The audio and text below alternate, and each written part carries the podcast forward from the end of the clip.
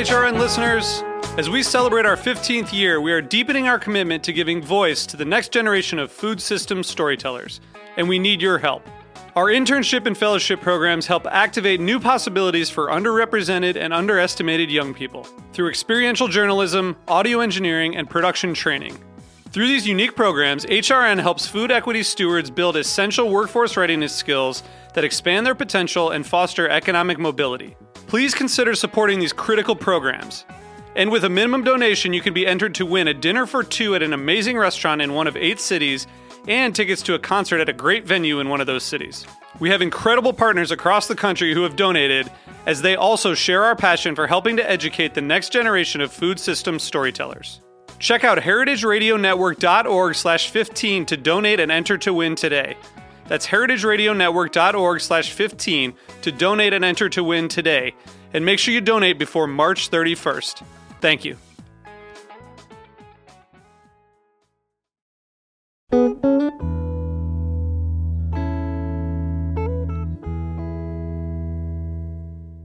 This episode of HRN on Tour was recorded as part of the 2020 Niman Ranch Hog Farmer Appreciation Celebration.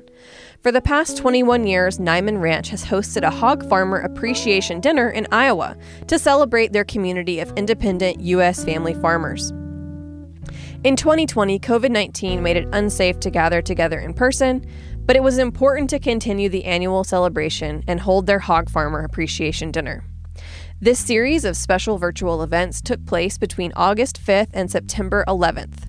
We hope you enjoy listening in on some of these conversations. Hey, everybody, and welcome to the 2020 virtual hog farm tour.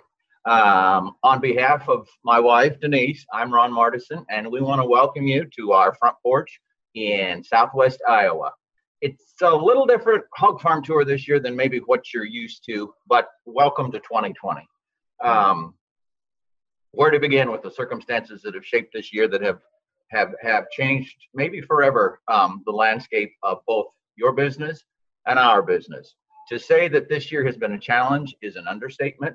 I mean, you on the food side have dealt with with with insecure markets. You have dealt with with forced closings.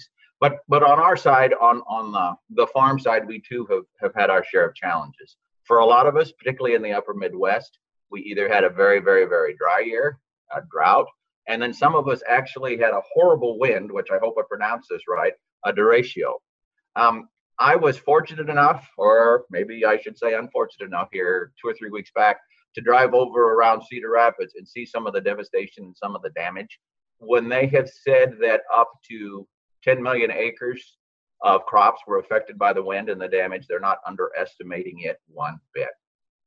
Because COVID and all the headaches associated with COVID, you know, this year we decided that there wouldn't be the typical hog farmer appreciation week. But what we are going to do today is cap off what I know has been an absolutely awesome experience. You know, Niman didn't have to do this. I think you know that, and I know that as well. So I appreciate them going the extra distance, going that that that extra mile to to uh, to make things come through, to make things uh, happen, to maintain the standard of excellence and quality that I think all of us have come to expect in it. Um, I was initially comfortable with the whole concept of doing a virtual, but then last night, I don't know about you or how many of you were in on it, but last night it really hit home how much I miss the Hog Farmer Appreciation Dinner. Uh, I got I have to admit though, it's kind of funny watching Denise scamper around frantically and try to keep up keep up with the chef, but uh, the meal was fantastic. We had a good time, and then my goodness, Temple's comments afterwards were always a treat. Um, before we get started with this, I want to give a huge thank you out to the four farm families that that not only shared their farm with us, but they, they shared their their table with us and they shared a good many experiences with you. So to to uh, uh, Barb and Martin, Bryce and Melanie, uh, Phil and Erin, and Martin and Barb, thank you, thank you, thank you. Also, I want to give. Did you Hmm? mention April and Dan? Oh, I forgot April and Dan Wilson and Lorna. Sorry about that. Lorna. Love you, guy. Uh, also, Wonderful lunch. Also, I want to give a huge thank you to the lovely Mrs. Mardesen sitting beside me. She's the one that did all the, the video recording for me. For those of you that know me, you do realize and appreciate that what I know about technology wouldn't fill a fly's fanny. So I am very grateful that Denise was along to help me with that. Um, I want to also thank Niman Ranch for for letting us do this. Uh, what you're going to see today, and, and I hope what you're going to take away from this is is a deeper appreciation and a deeper uh, understanding of why Niman is the way they are. I mean, when you stop and think about Niman Ranch, you think of their importance and their commitment to the family farmer. You think about their commitment to how the animals are raised, and then you think about their their their commitment to to um, the quality of the meat that goes into that. And then you think about their commitment to the land, the, the, the way they want the land to be maintained and improved for future generations. So, with that being said, I want to say thank you to Niman for letting us do this. I want to say thank you for joining with me. And I want to read an opening comment that Paul made. Now, for those of you that are familiar with the history of the whole Niman Ranch uh, Farmer Appreciation Week or weekend, you know it evolved from initially a get together at Paul's farm where they would walk around and they would would visit about the pigs, they would view the pigs, and they would get to interact with the animals. So it's it's a bit awkward doing this without Paul standing right here, actually taking the lead. But I'm going to read a few comments that Paul sent for me to give to you. I'm Paul Willis, joining you today from Thornton, Iowa. I am the founder of the Niman Ranch Pork Company and Hog Farmer Number One. I started the Niman Ranch Pork Company because I wanted to build a market for pigs raised humanely and sustainably, where a pig could be a pig. I wanted to create a market as far away from the commodity pork sector as possible. And I wanted to build something that helped other farmers like me succeed.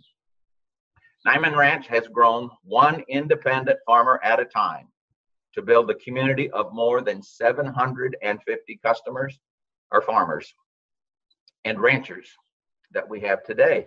I'm so proud of what Niman has grown to become and think it's definitely worth celebrating. And we do just that. Every year we come together for the Hog Farmer Appreciation Celebration, inviting our farmers and our customers and friends to join us here in Iowa. One of the highlights of the event is always when we visit a Niman Ranch farm. For a long time, it was my farm, and we have moved it around over the years. Many chefs and visitors have never been to a hog farm. It's a wonderful opportunity for everybody to hear what a hog sounds like and see what they look like when they're running and so on. We want people to see what we do. I'm happy to continue the tradition, albeit virtually, and introduce my friend and Niman Ranch farmer, Ron Mardesen, as he leads us. Thank you, Paul. Um, on behalf of the every one of the Niman Ranch hog farmers that's watching this and every one of the Niman Ranch hog farmers that work so closely with Niman Ranch, Paul Willis, I want to tell you this, and I want to tell you this in front of everybody. If it were not for you, if it were not for your vision and your tenacity, I would not be raising pigs today. And I think virtually every one of us in the Niman system feel that same way about you. So thank you for those opening remarks. And Doug on it, next year you're going to be here with us. Okay, the the four farmers that that we chose this year uh, have got long-standing histories with Niman. They have been uh, devout uh, Niman Ranch farmers. They're good friends and they're good custodians of their land. Uh, the first group we're going to visit with are Dan and April Wilson. Dan and Lorna uh, have been Niman Ranch hog farmers almost since the very beginning. Uh, his tattoo number is one of the lowest ones. for those of you that don't know, as a farmer joins Niman Ranch, they are assigned a tattoo number, and then that tattoo number follows their pork uh, through the system. So Paul Willis, for instance, the founder of, of the Niman Ranch Pork Company, uh, is tattoo number one. Dan is tattoo number four. So he's been with Paul a long time. And as time has progressed, the farm has gradually transitioned into April, his daughter who runs the farm. Dan is a darn good friend, and he and I have poked fun at each other for years. I had the opportunity from about 2005 till 2011 to be his field agent, but we have been friends for a much longer period of time, and we continue to be friends. Um, I know this weekend is incredibly busy for them. Uh, there's a wedding in Northeast Iowa that two of their their kids are going to.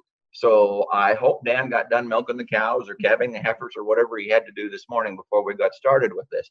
So what we're going to see is uh, April Wilson, which is Dan's daughter, who now runs the farrow to finish end of it on a pasture farm setup we're going to actually get to hear her tell her story about how they raise pigs out in the pasture. And let's do that right now. Okay, here we go. Hi, I'm, I'm April Wilson, and I'm a Niman Ranch farmer in northwest Iowa. I've been farming with Niman Ranch for the last six years, and this is my dad, and he's been farming probably since the very beginning of Niman Ranch. Um, and we we have a farrow to finish pasture operation. Use straw as bedding, and they're in here probably for a month or or a month and a half with their babies. What kind of bedding are you using? We're using oat straw. Okay. About how much do you put in each shed? It depends. When we first put the shed in, we'll put in about half a bale. That's good to know. And as they get older, you'll maybe give them two hunks. depends on if it's wet. Or Yeah, or it depends on the weather and how much they need. And if it's the middle of July or Sure. like August when it's cooler, or September when we get cool. So how, how would this differ from farrowing in a confinement barn? They have a lot more space to move around in. Um, they can do what pigs do best root around and dig and find interesting things to taste and touch and feel. Um, Probably no bedding in there either, is there's there? no bedding for them to to have their pigs in. They have a nest. When they farrow, they create a nest. They can get up and move around in a confinement. They are stuck in one spot and they don't ever hardly move once they have pigs until they're weaned. I noticed that you've got a lot of sows out here that are different colored. What's your what's your criteria? How do you how do you pick a sow that works well out here? Well, my number one criteria is a sow that's gentle. I don't want to be fighting anything or or having somebody that's gonna eat me alive. Sure. so that's my one number one criteria. But then meat quality, I want a sow that has some back fat, and I want a sow that has good marbling, um, and has lots of pigs and can feed them all. What is it? What what makes up your pasture? What's in your pasture here? Our pasture is a mix of alfalfa and orchard grass, and then whatever grows and one advantage of having a pasture farrowing system is they can be out in the open and, and get to know their neighbors really well.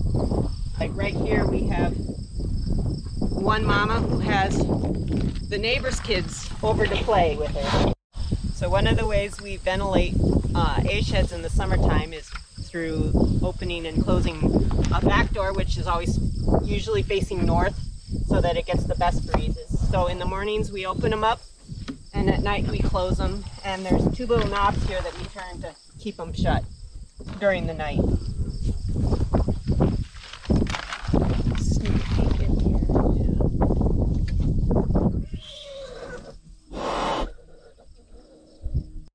So one of the things about Niman is that we don't take the tails off pigs, and part of the reason they do that in confinements is because they get bored, um, and they'll chew each other's tail right off. So they they take them off fairly early on.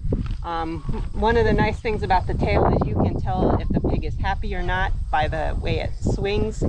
If it's down straight and you're trying to move it, the pig will if the tail's down that means their their legs are locked and they won't move um, so you want the tail up and swinging instead of down and flat against their body so we use the same kind of fencing we've used for a really long time which is uh, hot, two hot wires and then fence posts it's about every 12 steps between posts the height is just about knee height.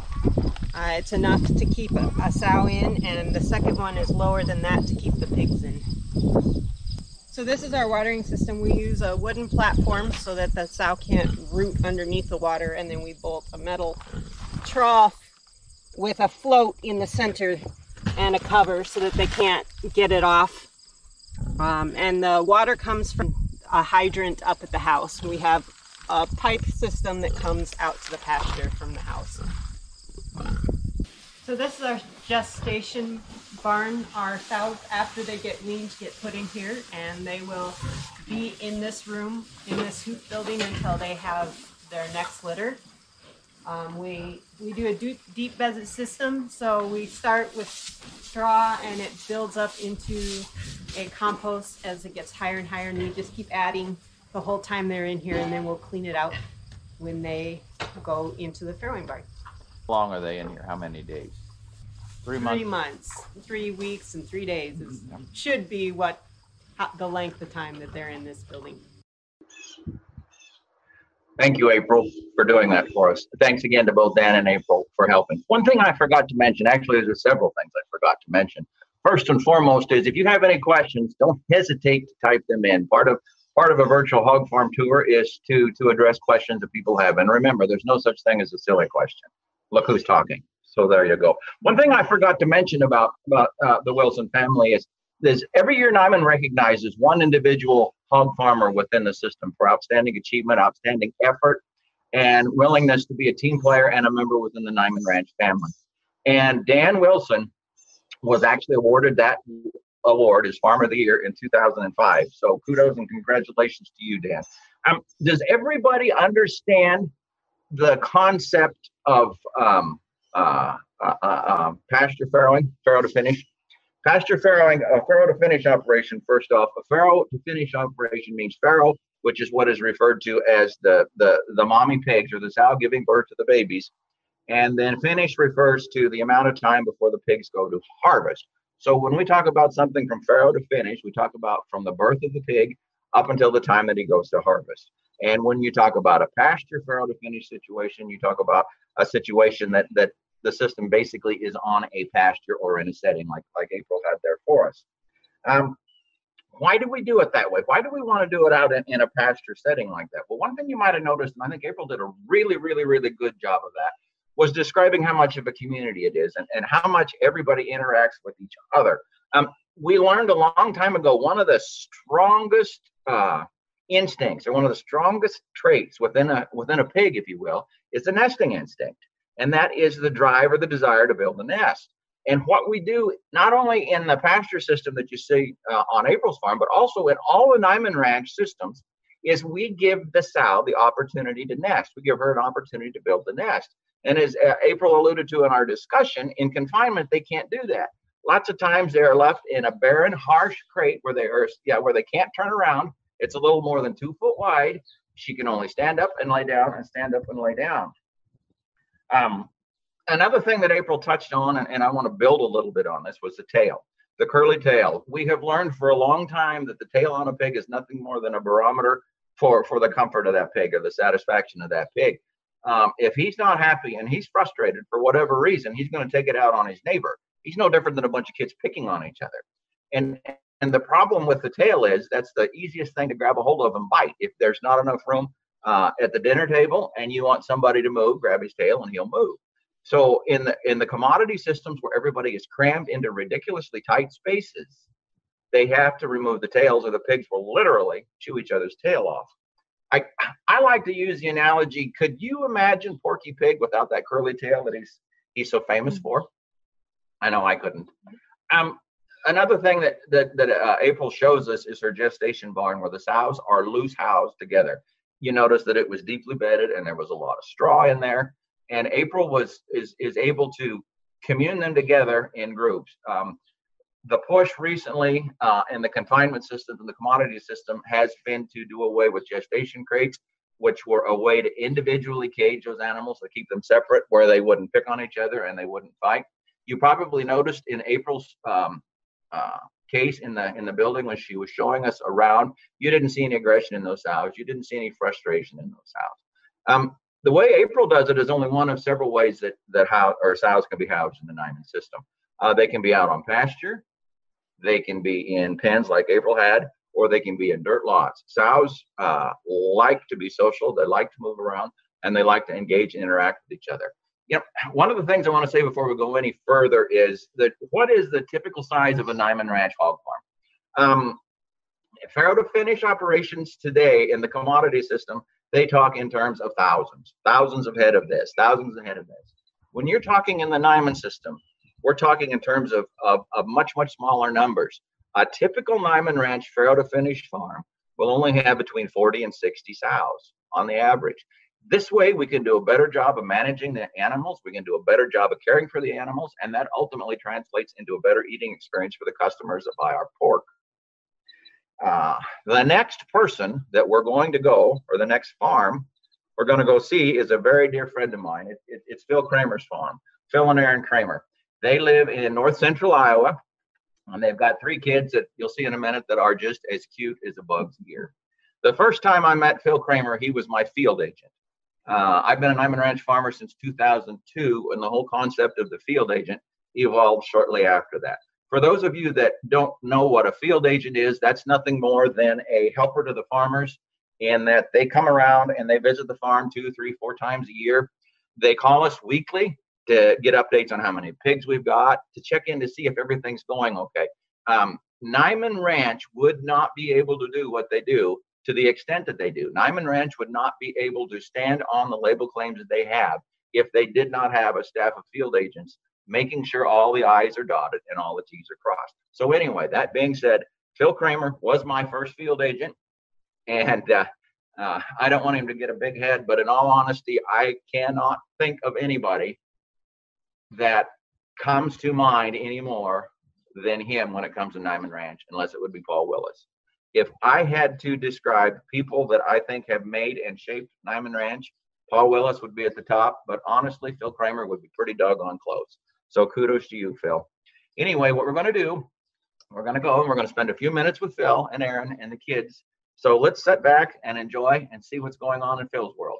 Take it away. Hi, we're, we're here today uh, just outside of the small town of Hardy, Iowa. We're the Kramer family. We bought this farm approximately five years ago. And we have a breed to wean operation. And our pigs go from here up to my dad's farm by Algona to be finished out. So today we're here with myself, Phil Kramer. This is my wife, Erin Kramer. We've been married 16 years. And these are our three kids. Our oldest one? Henry. And how old 10. are you?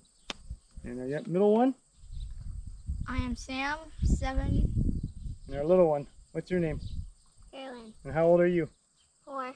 Four and they help on the farm every day. At Niman Ranch, we have a very in-depth set of protocols farmers have to follow in order to be uh, qualified to sell uh, pork to Niman Ranch. Um, those in-depth protocols go vary from space requirements, having different levels of space requirements for all levels of production, whether it be gestating sows, uh, lactating sows, young piglets, or market-sized hogs. Uh, most in most cases, those standards are almost double that of the commercial industry. Our pigs also have to have access to bedding the entire time or access to pasture. Um, so that that way they have the most comfortable facilities and can make a nest naturally like they would in nature. We also have um, protocol for our feed. We are a completely antibiotic free program and also an all vegetarian fed program. So our animals get no animal byproducts of any kind in their feed. These are all checked regularly by field agents and we also are subject to third party audits we work with a lot of different um, specialists within the industry to make sure that we continue to, to excel and exceed our production standards in order to keep our animals raised in a, in a welfare friendly manner. With Niman Ranch's high production protocol standards, um, our pigs are always outside or in facilities that are more inclement to the weather. So we have to select genetics that are fit for outdoor production. Uh, so our pigs are typically a little bit fattier as far as with external, some external fat, but also uh, marbling, and um, also a little bit hardier than those that you would see within confinement production. Um, that's why a lot of times you'll see our pigs are a little bit more colored, uh, you know, and uh, as compared to the white pigs that you see in confinement production. This helps our pigs handle the sun better, and as far as you know, in the heat, as well as being able to handle cold weather of the winter. One of our major breeds that we use, or some of the older line breeds that we use, are Duroc like this little pig's partially Duroc and partially Hereford. And we also use some Chester Whites and we use Yorkshires for our maternal side. Um, we do a lot with meat quality testing. We pull 64 random samples every week uh, and test our farmers' pork to make sure that they continue to meet the highest standards in the world. We do a lot. We check color scores, marbling scores, pH scores, as well, all from a visual standpoint and mechanical standpoint. Um, and then we rank our farmers um, from one to 400 or whatever we have as far as total number of farmers. And we pay those farmers a premium for having high end meat quality. Um, so it's not just pork, the other white meat within Niman Ranch. We have some of the best tasting red pork that there is. That results in a very moist and delicious tasting pork product. Can you give it a kiss? What do you like about pigs? They're really small. When they're born, aren't they? Yeah. Mhm, Are they cute? mhm.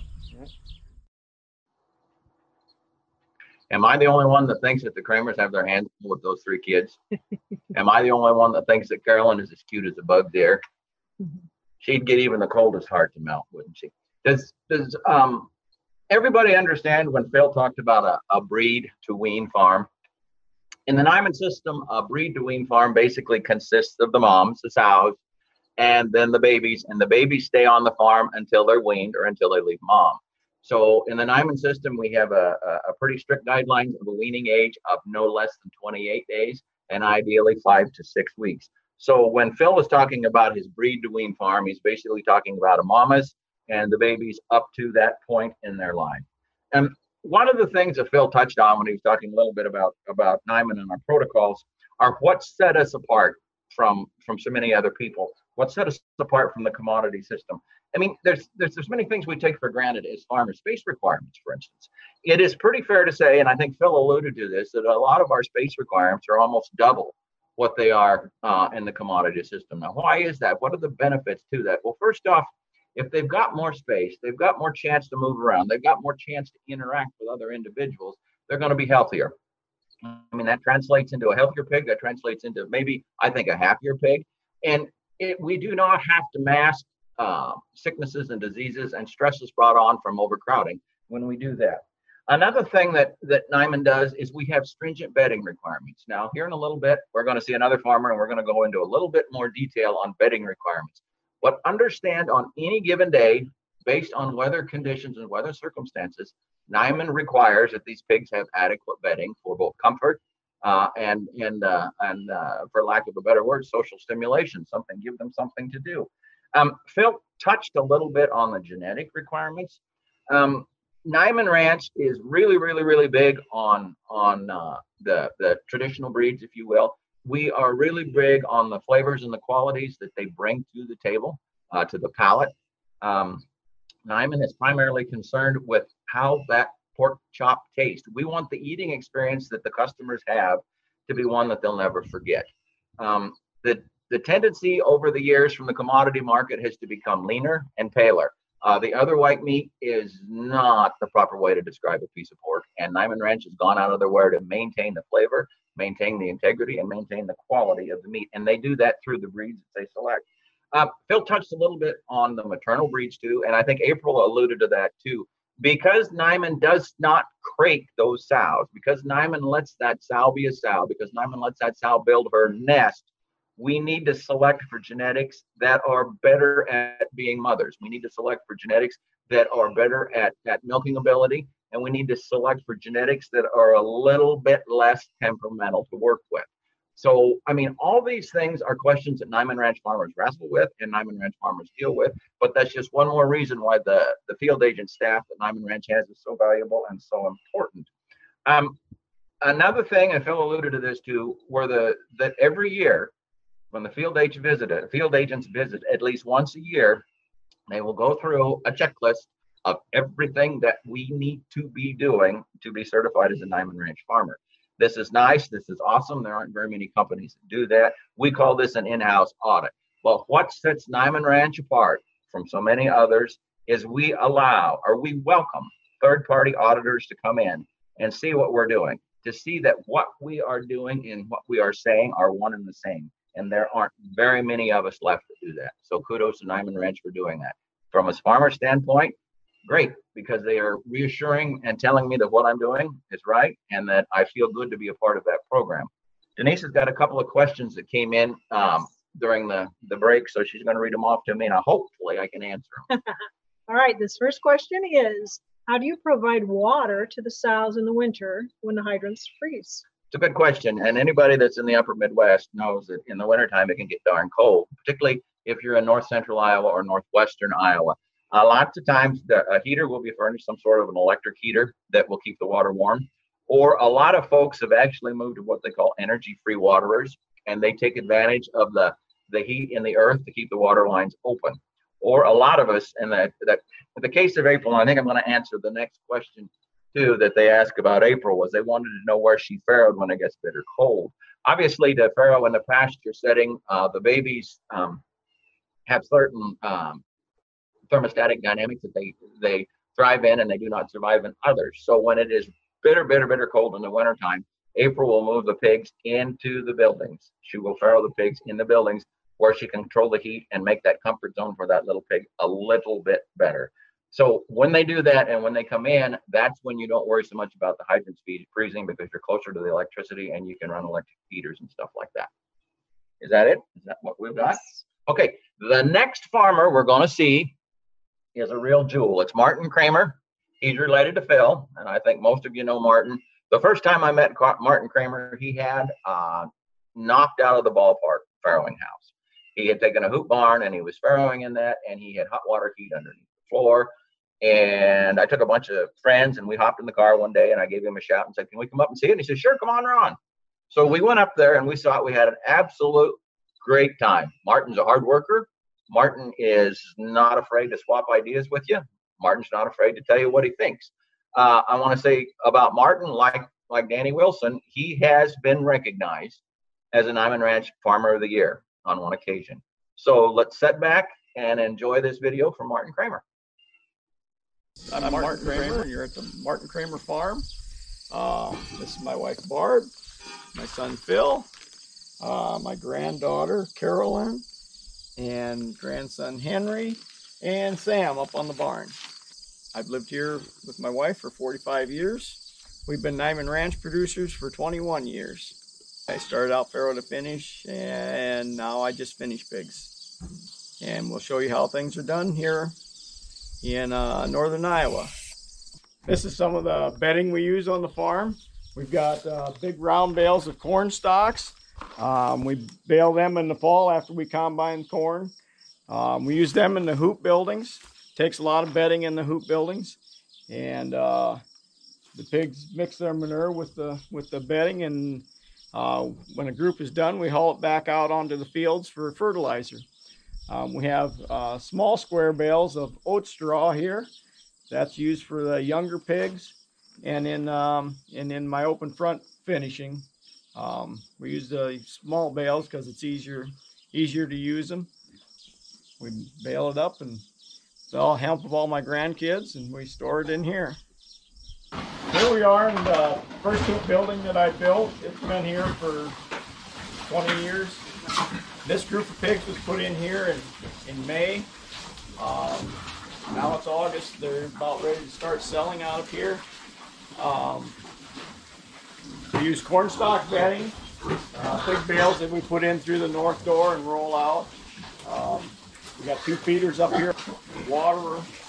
Um, it's summertime, so we got the doors wide open, the north doors, and and half moon above the door, that's out. And uh, we also, for those really hot still days, we got a large fan to, to help help move some air over the pigs. Pigs grow really well in here. The manure is controlled, kept in here, and then when the pigs are out, uh, we clean it out and haul the manure out on the field for fertilizer for the corn. Now this group of pigs is a younger set, um, just recently put in the in the hoop building.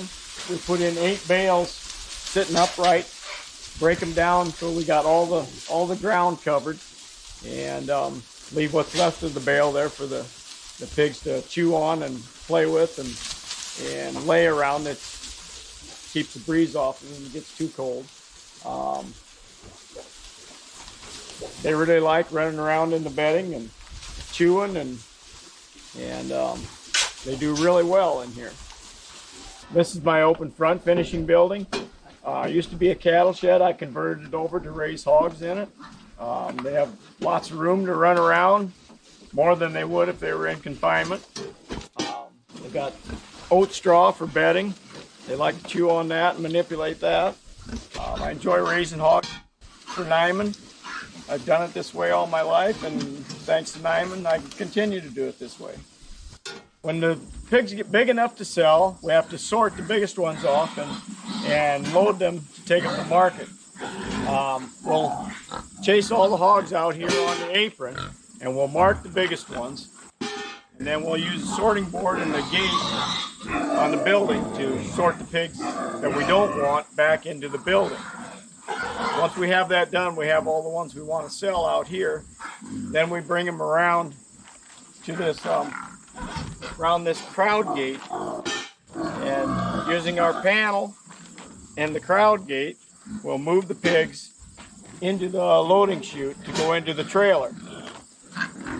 We'll move them along and um, move them down down the alley and uh, load them onto our our hydraulic trailer or our gooseneck trailer.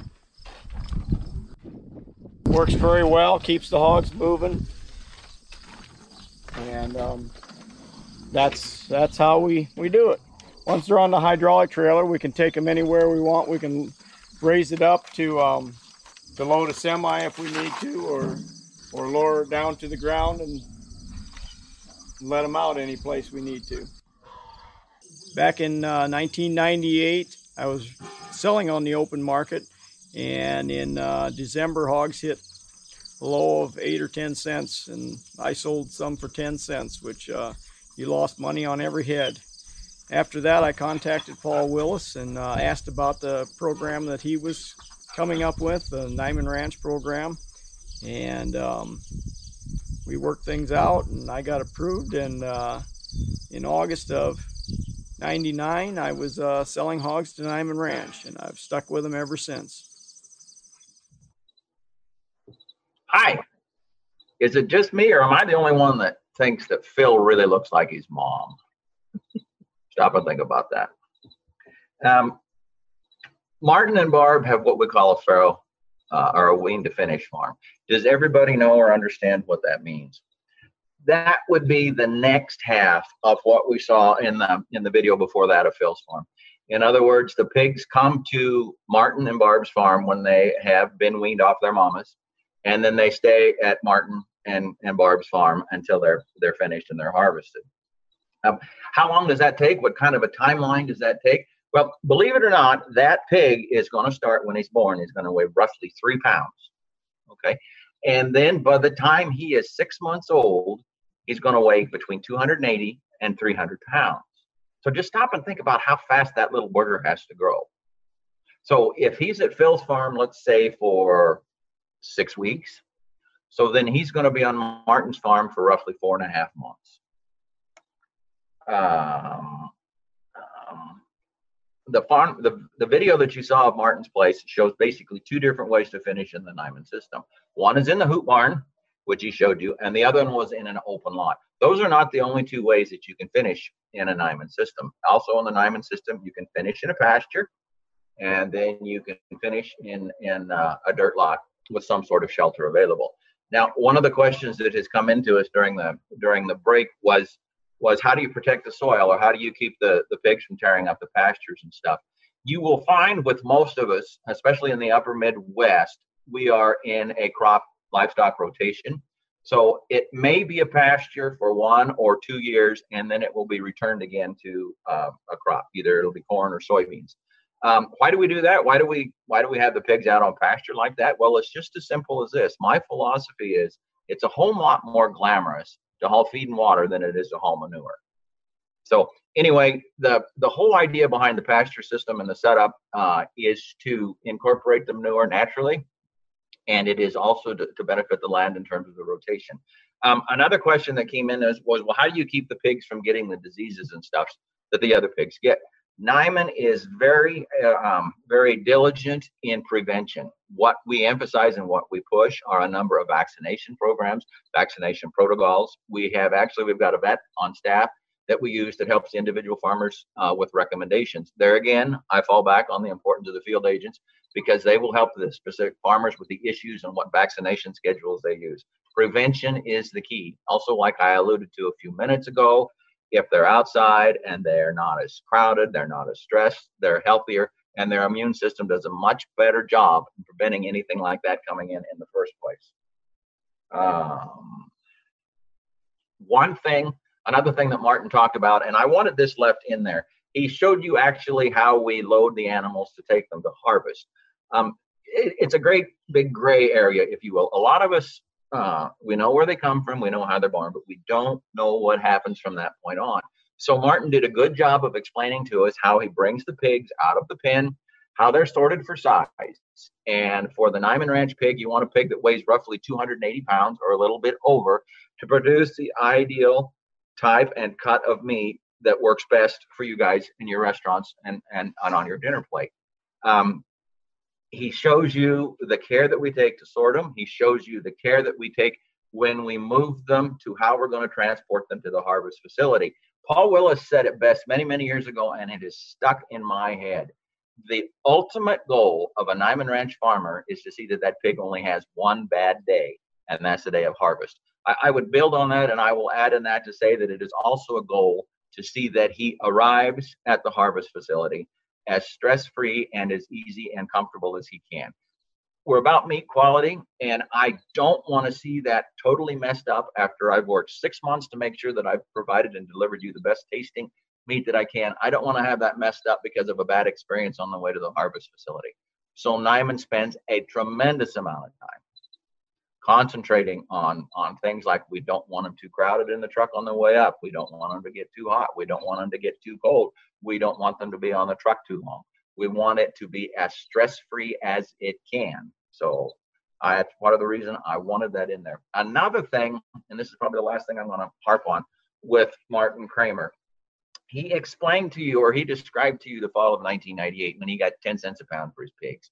For for us okay 10 cents a pound what does that mean well, in 1998, and anybody jump in if I'm saying this wrong, but in 1998, I, I figured it cost about $100 to produce a pig.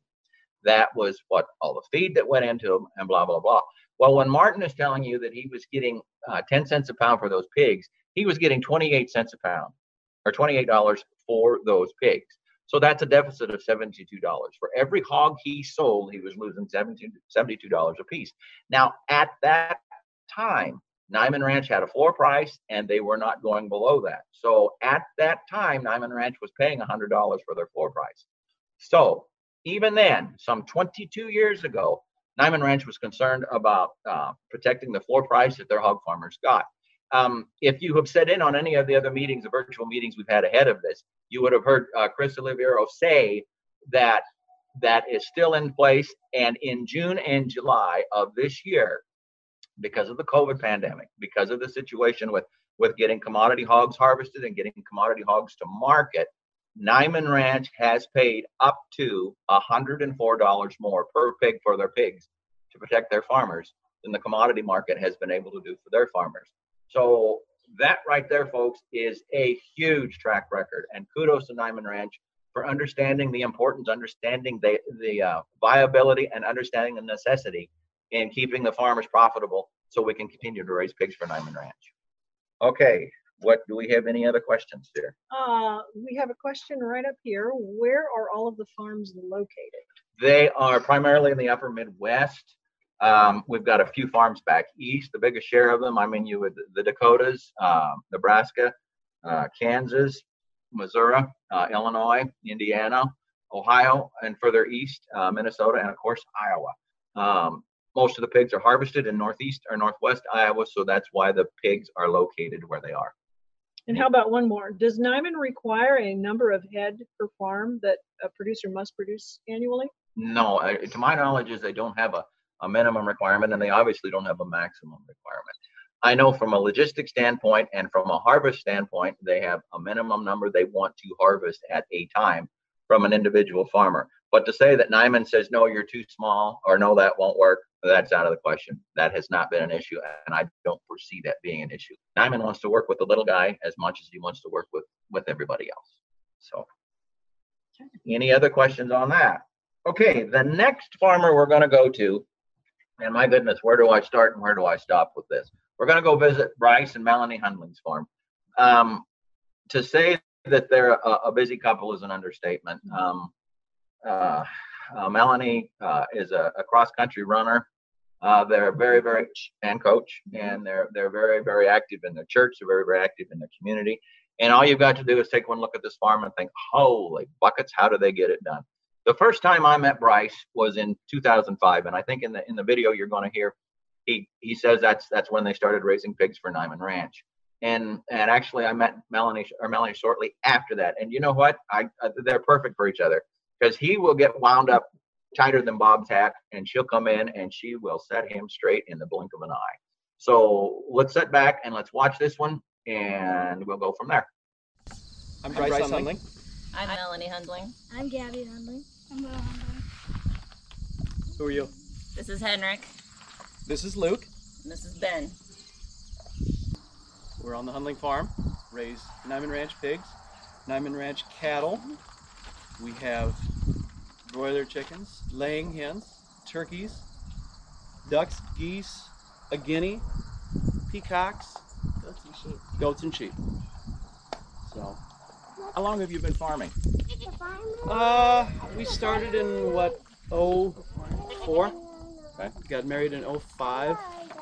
Um, I think we sold our first set of Niman pigs in 05. Cows about the same, cow calf herd from about the same time. This is our feed mill area.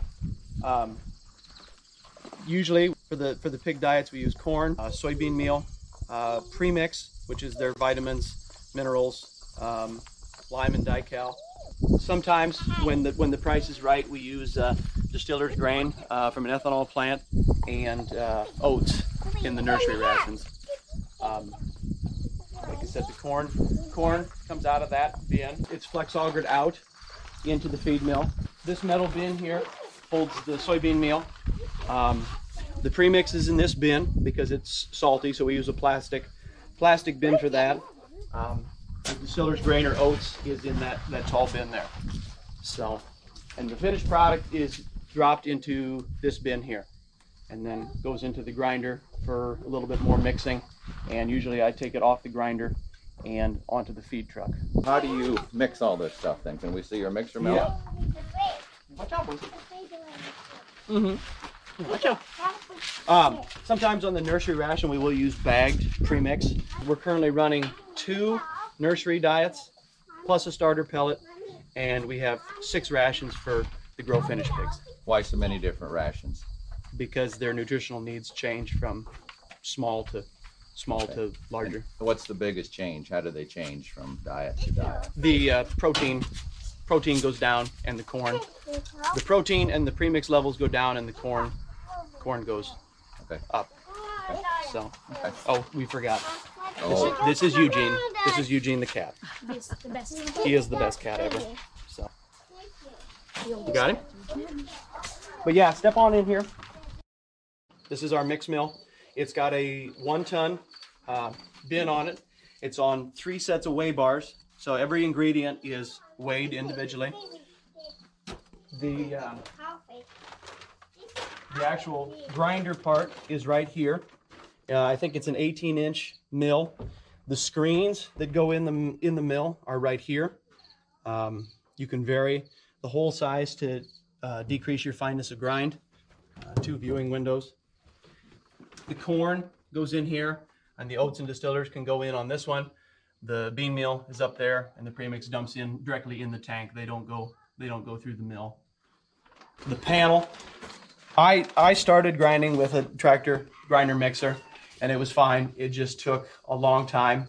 One of the former consulting Niman vets, uh, Kurt Van Hulsen, he he was uh, he said you need to look at an electric mill, and I says okay, I guess I will. And uh, best decision I ever made. It's costs quarter as much to grind the feed, and the amount of time savings is is insane. How much how much time you save. Program the rest the rations in. So if you want to change your recipes, you hit that with the touchpad. Uh, we'll go to ration one, enter. The first ingredient that we have is soybean meal. It's running 600 pounds. You can go to the next premix is running 55 pounds on ration one. Ingredient three is corn, 625. Um, and here we've got DDGs, which we're not running currently because the price is not conducive to using it. If you wanted to grind a load of feed, I come here, the scale, it's running 26 now, negative 26, but I just come in, I go mix a recipe, individual prep. I'll hit like say I want to do 4,000 pounds, enter of ration six, enter, start.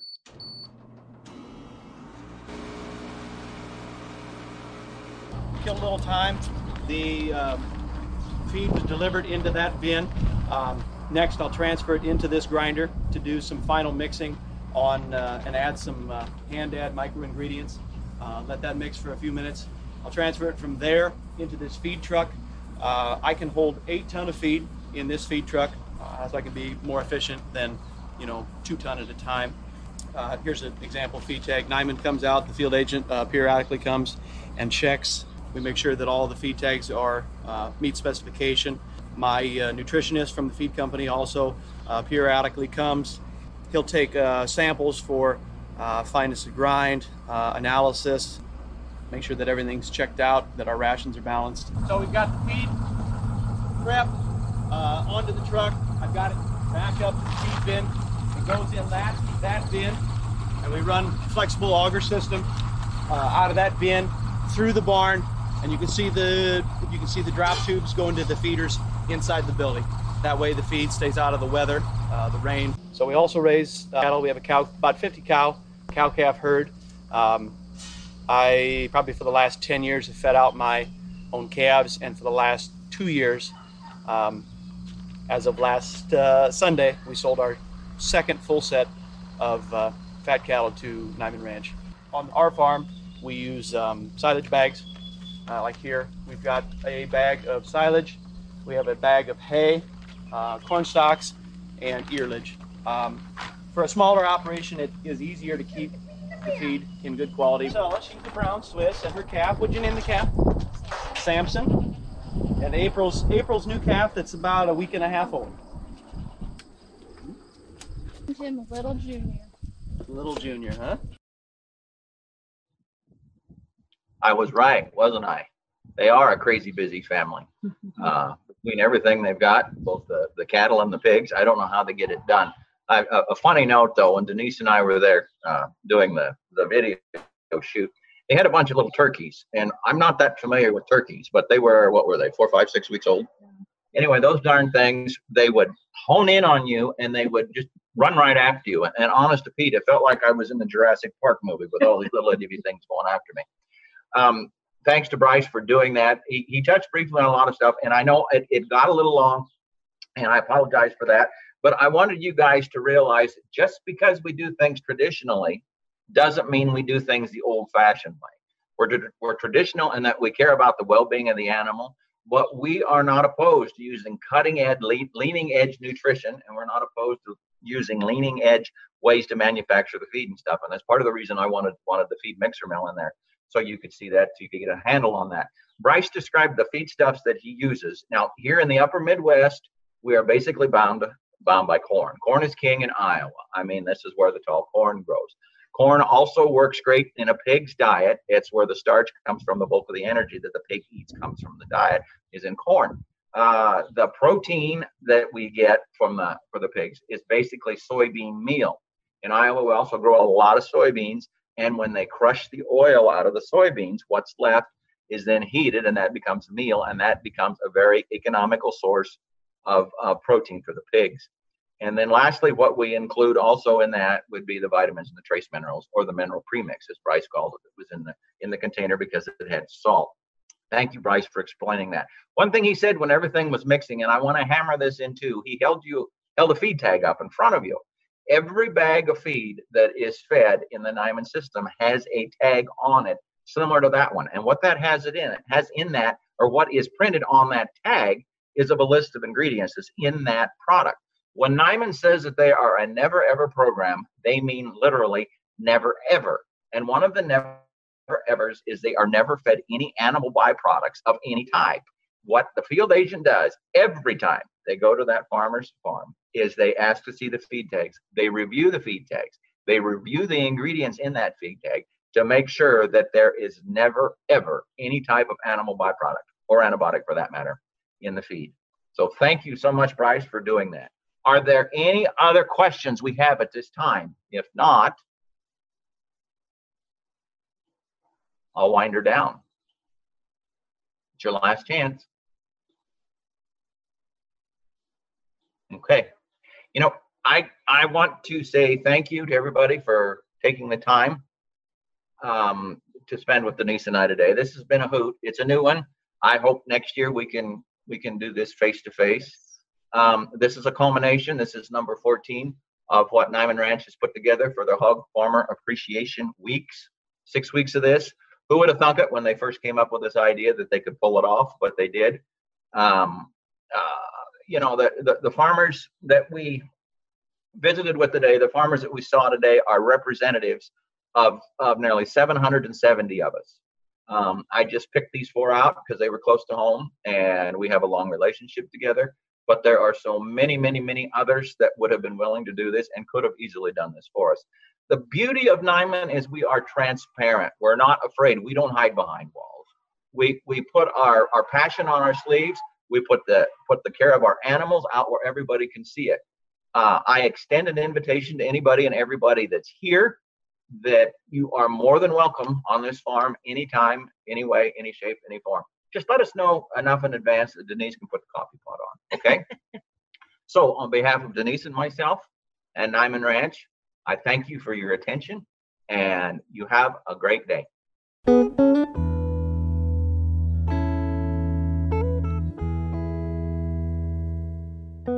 Thanks for listening to Heritage Radio Network, food radio supported by you.